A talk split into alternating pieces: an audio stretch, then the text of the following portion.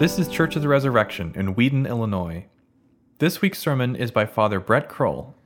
The mercy of the Lord is everlasting. I have a strong sense in my spirit that Jesus is going to minister powerfully his mercy this morning. Let's pray and ask him to do just that. Jesus, here we are, and we believe with our whole hearts that you give good gifts to those who, who wait upon you and who listen to your word and sit under the authority of your teaching. And we pray and ask that you would sing over us your mercy, proclaim your good news over us this morning. Refresh us, O Lord. We ask this for the glory of your name. Amen. You may be seated. We're in the middle of a series this fall on encounters with Jesus. And the story that we're going to be meditating on this morning is the story of Jesus calling Matthew the tax collector. That's found in Matthew chapter 9. So open up to Matthew 9 in your Bibles. And just to recap what's happened in the story of the gospel up to this point. So Jesus is anointed by the Holy Spirit in his baptism. He's sent into the wilderness, he's tested, he comes out of the wilderness in the power of the Spirit to begin his mission. He starts calling disciples to himself while he's also healing every disease and affliction. He's going throughout Galilee, and his fame is spreading because whoever comes to him walks away healed and changed. He's also casting out demons and he's beginning to teach about the kingdom. So, Matthew chapter 5, 6, and 7 is what we call the Sermon on the Mount. All this has already happened. Preceding chapter, chapter 8, we see that Jesus' power and authority, he's, he's demonstrating the depth of his power and authority. So he's, he's healing every illness and disease, even from afar, so he doesn't need to be physically present. His word is enough. He heals from far away. He has power and authority over the elements. He calms the storm. He has power and authority not just over demons, but the worst kind. He casts out legions of demons from the two demoniacs on the other side of the sea. And then, right before our story, he demonstrates that he has the power and authority on earth to forgive even sins, which the leaders at that time rightly understood was something that only God could do. And it brings us to the story now in verse 9 of chapter 9. Jesus is passing by. He's in Capernaum, which was his kind of home base and his ministry throughout Galilee. He's there just having left the scene with the paralytic whose sins he forgave, and now he sees Matthew sitting at a tax booth and he says, Follow me. And Matthew at once gets up and he follows after Jesus. Later that night, they're having a party, they're celebrating. It's Matthew, the tax collector, with all of his other tax collector friends and sinners. Now, that word sinner, it can refer to simply those who were just not scrupulous in following the law but it also can refer to those who were blatant violators of the law. And in the context and, and watching how the Pharisees react, I think we're going to go with that second interpretation is tax collectors and sinners, or another pairing that you do see throughout this gospel and in other gospels is tax collectors and prostitutes. Kind of go together as a pair. It's a group of people, and Jesus is with this group of people, and the Pharisees are watching and they don't understand. Here's this good rabbi, he's been doing good. But now he's eating with people and showing friendship with them, people that we would never be with. We thought we were on the same track. We thought we were both after the righteousness in the kingdom. So they come to Jesus, or his disciples actually, and they say, Why are you doing this? Now, the Pharisees were those who had a reputation for being strict adherents to the law. Not just the law of Moses, but actually this whole body of other laws and traditions, customs that were not a part of Scripture, but what Jesus later called the traditions and the customs and the rules of man. And a lot of what Jesus takes the Pharisees to task on is you've built up such a big system and you're so strict in trying to follow it that it actually has caused you to misinterpret, misunderstand, and actually miss the point of the law of Moses, which Jesus never speaks against, he only ever upholds it. But the Pharisees, it's important to understand, they're those who have a reputation for having strict adherence, all of these rules, and they do it well. They care about their outward appearance, outward religious duty, and so far they, they seem to be succeeding at it. And so they ask, Why are you doing this? Why are you eating with this group of people? And Jesus explains, uses the metaphor. He say, Well, you're right. They are sick. What do sick people need? They need healing. They need a doctor. That's how you can understand what I've come to do. I've come to heal people, not judge them. And he turns to them and he says, And I would like for you to understand. And then he gets to the heart of our passage today. He quotes from the prophet Hosea and he says, I want you to understand that God desires mercy and not sacrifice. Mercy meaning steadfast love and faithfulness, both to God. God is saying in Hosea, faithfulness to me is way more important than outward ritual. And mercy to your fellow man is way more important than outward ritual and sacrifice. Knowledge of me, God says, I want you to know me. That's more important. To love me and to be faithful to me and to have mercy on others. If you understand this, you understand what's most important, not just the outward religious rituals and the sacrifices. I desire mercy, not sacrifice. So Jesus is saying, Look, Pharisees, instead of despising this crew of people over here, what if you had care for them? What if you had decided you would try to help them be well? You see, for Jesus, healing and redemption are the lenses through which he sees the world, helping people who have messed up very bigly and bringing them back to God. That's his mission. That's what he wants to do. And he's saying to the Pharisees, Oh, I wish you, we're, we're actually not on the same track. Would you call righteousness? I don't call righteousness. And I wish you had my heart to see those who are sick and desire that they be well and do what you can to help them rather than cast them aside. See, with God, mercy always leads. There's a place for judgment. But the Bible tells us mercy triumphs over judgment. Mercy comes first, mercy leads. Judgment comes only at the end when people, after having chance after chance after chance, refuse to repent. Yes, the Bible says judgment comes, but God always leads with mercy. And by calling Matthew and the other tax collectors and these sinners, Jesus is revealing the offensively merciful heart of God. Yes, the offensively merciful heart of God. So that's what we're going to talk about today God's offensively merciful heart. Now, we have a problem when we come to this story. Here's the problem. Most of you, because you're Americans, you actually love the underdog. That's a problem for this story because you're going to come to the story and who are you going to root for? Matthew or the Pharisees?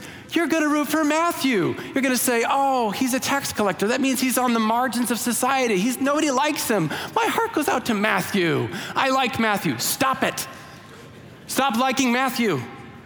It ruins the story.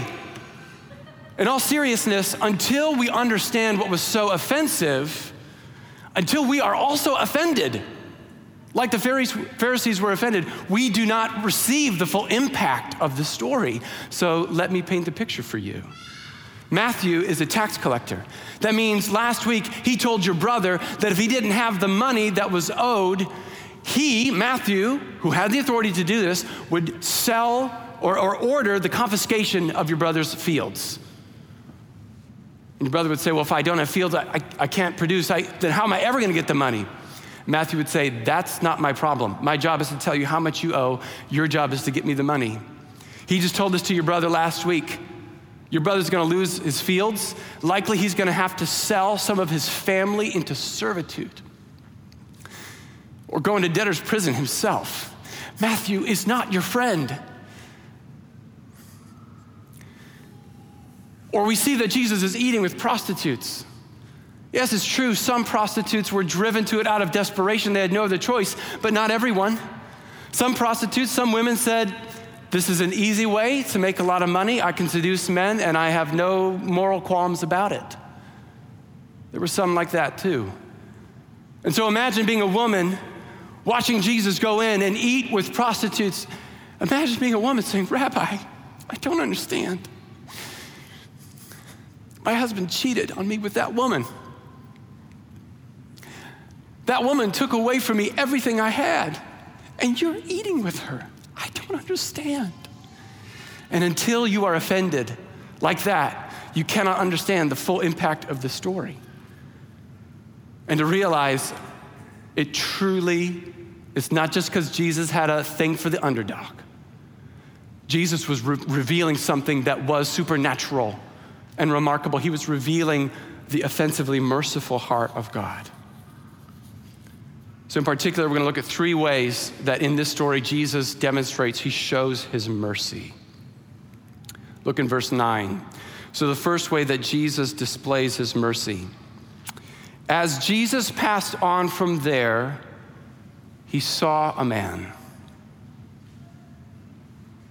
He saw a man. Jesus saw a man Whereas the Pharisees, what did they see? Look at verse 11. When the Pharisees saw this, they saw behavior. They saw, they saw something wrong. They saw something that wasn't what it was supposed to be. They did not see a man. They did not see a person. They saw Matthew's past. They saw Matthew's problems. They did not see Matthew the person. And Jesus says, I see Matthew the person. I see a man. And yes, I'm aware of his past and his problems. I'll deal with them later. But first, Jesus shows mercy in this. He doesn't see Matthew as a past or as a problem, he doesn't see the mess. He sees through the mess, he sees the man. He sees Matthew. A few weeks ago, Scott and Sarah Roney were, they invited us over. We had dinner at their house. After dinner, I was playing football with their eight year old son, Judah. And, and between, you know, trying to haul in the, the bullets and the laser beams that he was throwing my way, he, he, he said, Hey, maybe you should talk about this uh, in your next sermon. And I, I was tickled. Uh, just the idea that I would tell you about this at some point. And also, I like the fact that there are eight year olds in the congregation other than my children that know that I, I preach. That was encouraging. They're paying attention. Oh, good, they're paying attention. Uh, but I, so I, I, was tickled. I said, All right, uh, what should I tell them? And he said, Tell them that I'm good at throwing the football. And I thought, all right, I'm initially, I don't know exactly what spiritual lesson or point that would serve to illustrate. Not quite sure, but I told him, all right, I'll think about it. And then as I was preparing for the sermon, it, it hit me. We want to be seen. We want to be known. I want somebody to tell me that I'm important. I want somebody important to say that I'm important, to give me value, to honor me, to talk about me. And that human need to be seen, to be known, to have value to, in the eyes of someone important, we never outgrow that. We just get better at, at hiding it. And in a season of hiddenness that we're in right now, a season of isolation, or perhaps you feel particularly unseen, unnoticed, overlooked for any reason this morning, the same mercy that Jesus gave to Matthew, Jesus is here right now. He has that same ministry of mercy to you. Jesus sees you, and he thinks you're important. And I want to tell you something if you live for him, if you decide that you're going to live for Him, then for the rest of your life, whether or not anybody on this earth takes much notice of you at all, on the last day, there's a promise that on the last day, when Jesus comes back and He's telling your story before everybody, He will say, She was important. He was important. And you will be honored and you will receive glory on that last day. And let that encourage you and motivate you now in a time of hiddenness or isolation to go unseen if need be. Let it also encourage you, as Paul admonished us this morning in his epistle, to outdo one another in showing honor. See others, honor them. But no matter what, if you live for Jesus, even if you are not seen in this life, you will be seen on that last day, and it will feel so good. Now, it's not just that Matthew was seen by Jesus, that is important. But to the point of what we're talking about today, it was that Jesus looked on Matthew with mercy. He saw past the mess, he saw the man.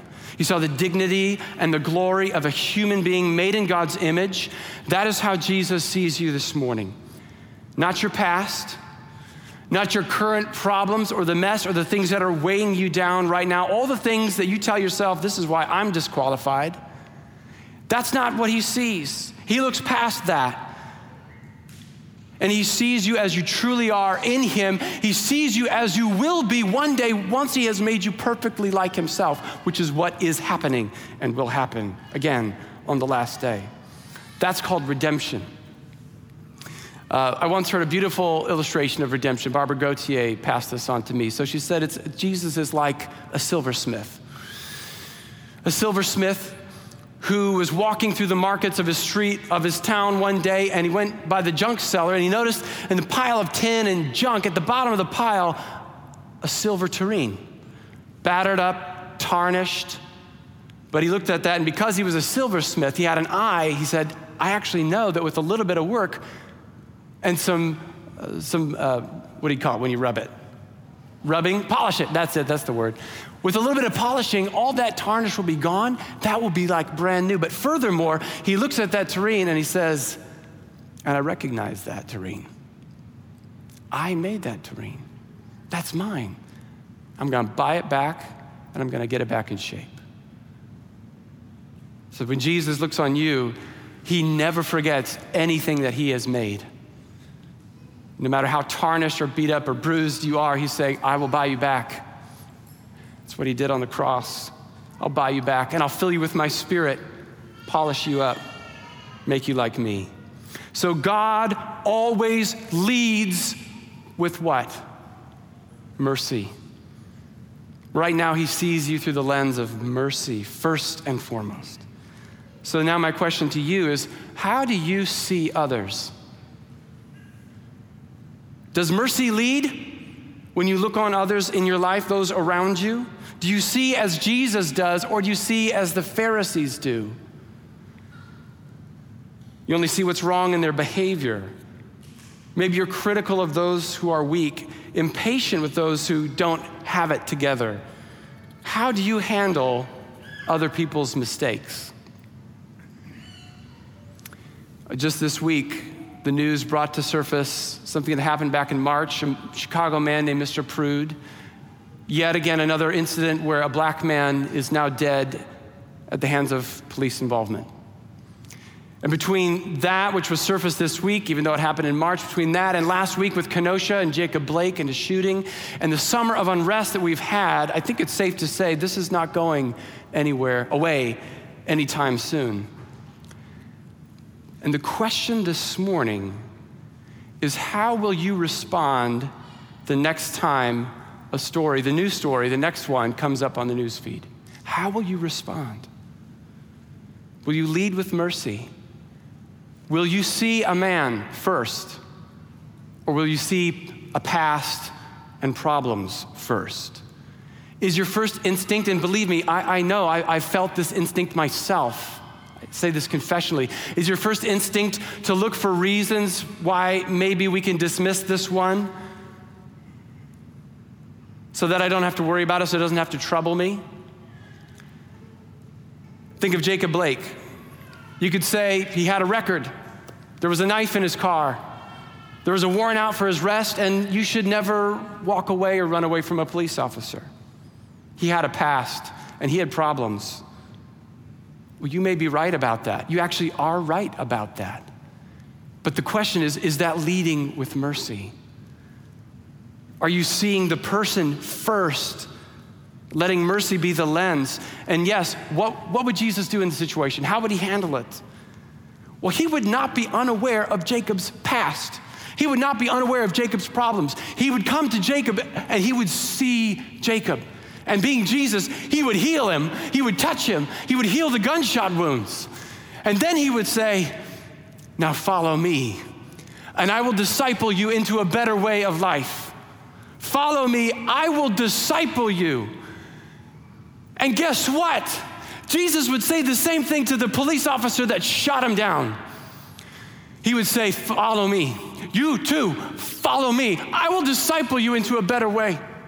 And the 17 year old who went up and shot dead two protesters, Jesus would say, You also follow me, and I will disciple you into a new way and a better way.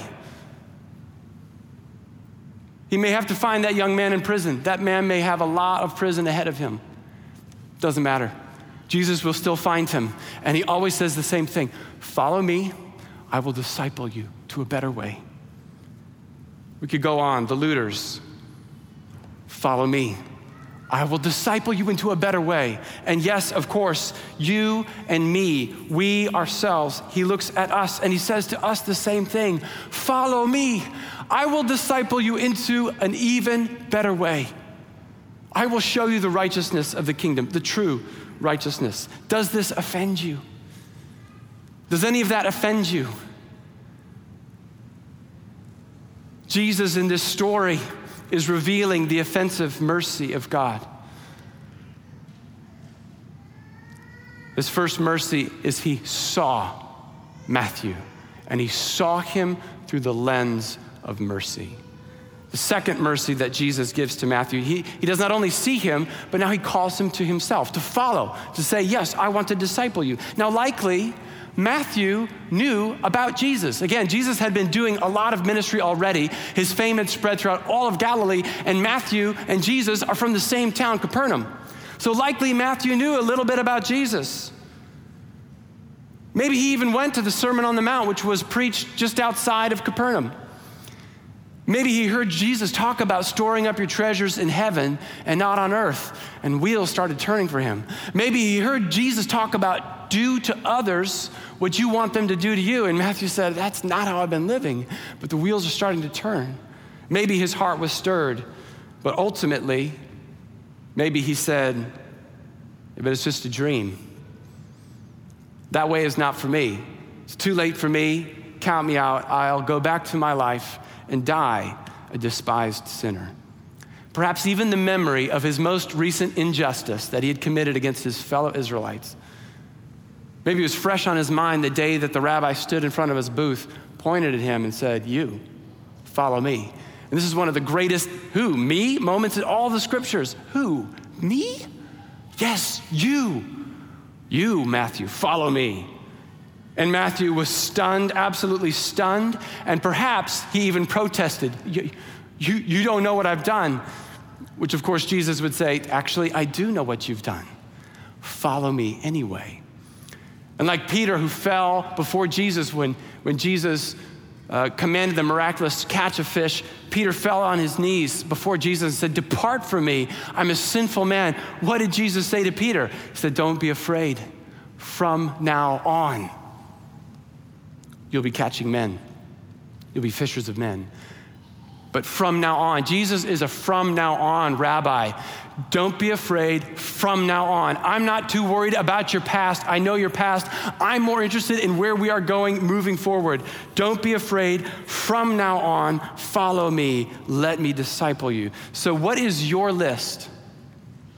What are the things that run through your head of all the reasons why you are disqualified to be a real disciple of Jesus, a real Christian?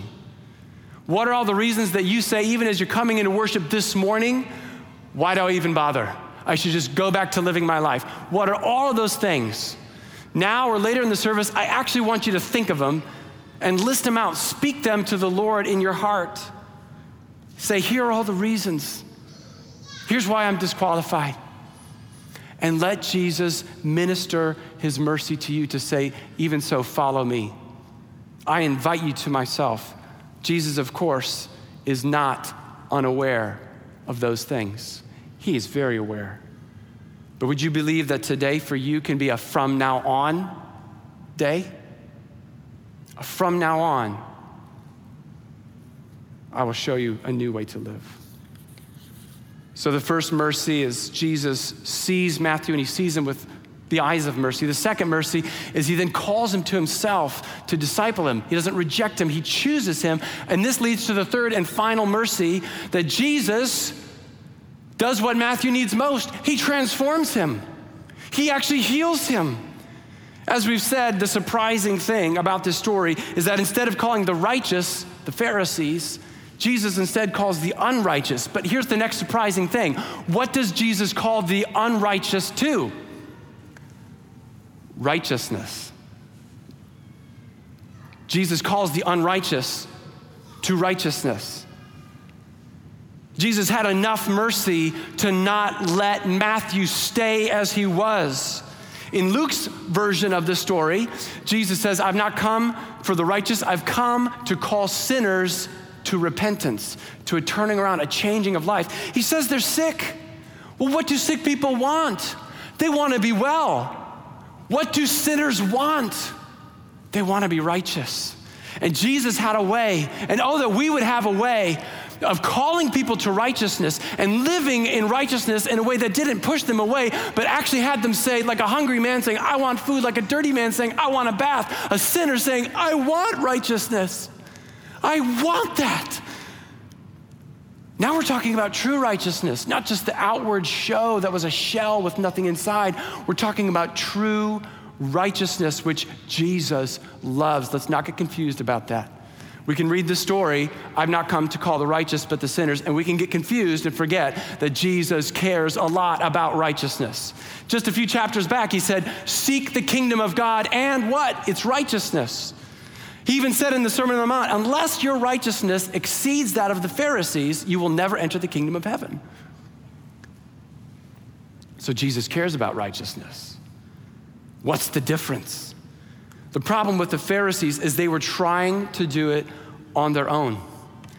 And it skewed their understanding of what righteousness is. It also skewed their understanding of how do you get it. And Jesus knew there's only one way. There's only one way that you can both learn what righteousness is and actually obtain it, and that is follow me. I alone, Jesus says, can give you righteousness. I alone can disciple you into the way of righteousness. I alone can make you righteous. It's a vision of righteousness rooted in relationship with your rabbi. Righteousness rooted in relationship with Jesus, your rabbi. It's the only way. And Lord knows how many times in my life I've tried to be righteous on my own. He knows how many times that I've tried and actually thought that I was succeeding and doing pretty good at it. And He's had mercy every single time. And the Lord knows that it will happen again. There will be moments where I find myself trusting in my own righteousness, seeking after righteousness, but having fallen off into one of the ditches, which is self righteousness, and I'll be there. But guess what? Even for a Pharisee like me, once I realize I've been trusting in my own righteousness, what does Jesus say? Follow me. I'll disciple you into a better way. Come back to relationship with me. I'll give you, I'll show you, I'll give you true righteousness. Learn from me. There's no other way. But again, just so we're clear, mercy is not opposed to righteousness. Mercy actually leads to righteousness. So Jesus says to you, get ready. I'm going to lead you in the way of true righteousness. And it will mean leaving your tax collector booth. Jesus wants to disciple you out of those sins and the problems and that list that you've got going. Jesus wants to disciple you out of those. But I'm going to tell you this it will mean you will have to leave your tax collector booth.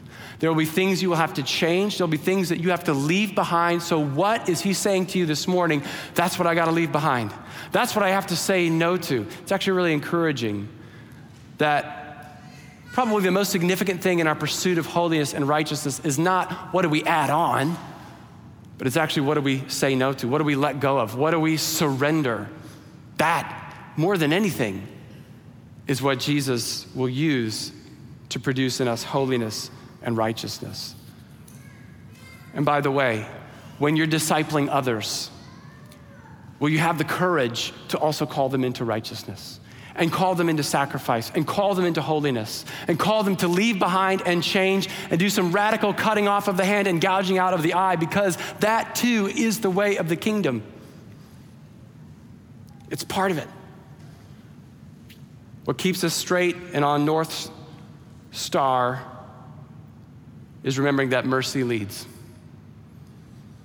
And that when we get off track, whatever the past, whatever our problems, mercy leads, mercy first. So Jesus looks mercifully upon you. Will you look mercifully upon others? Jesus is calling you to follow him. Maybe for the first time today, especially speaking to those of you who may be visiting us through live stream. Maybe this is the first time Jesus is calling you to follow him. Maybe for others, this is the 101st time. But what will you say? Will you say yes? Finally, will you follow him into a way of righteousness, leaving behind your tax booth, believing that ultimately mercy does lead to holiness and righteousness and a transformed life? Say yes to Jesus today and receive his mercy. In the name of the Father, and the Son, and the Holy Spirit. Thanks for listening.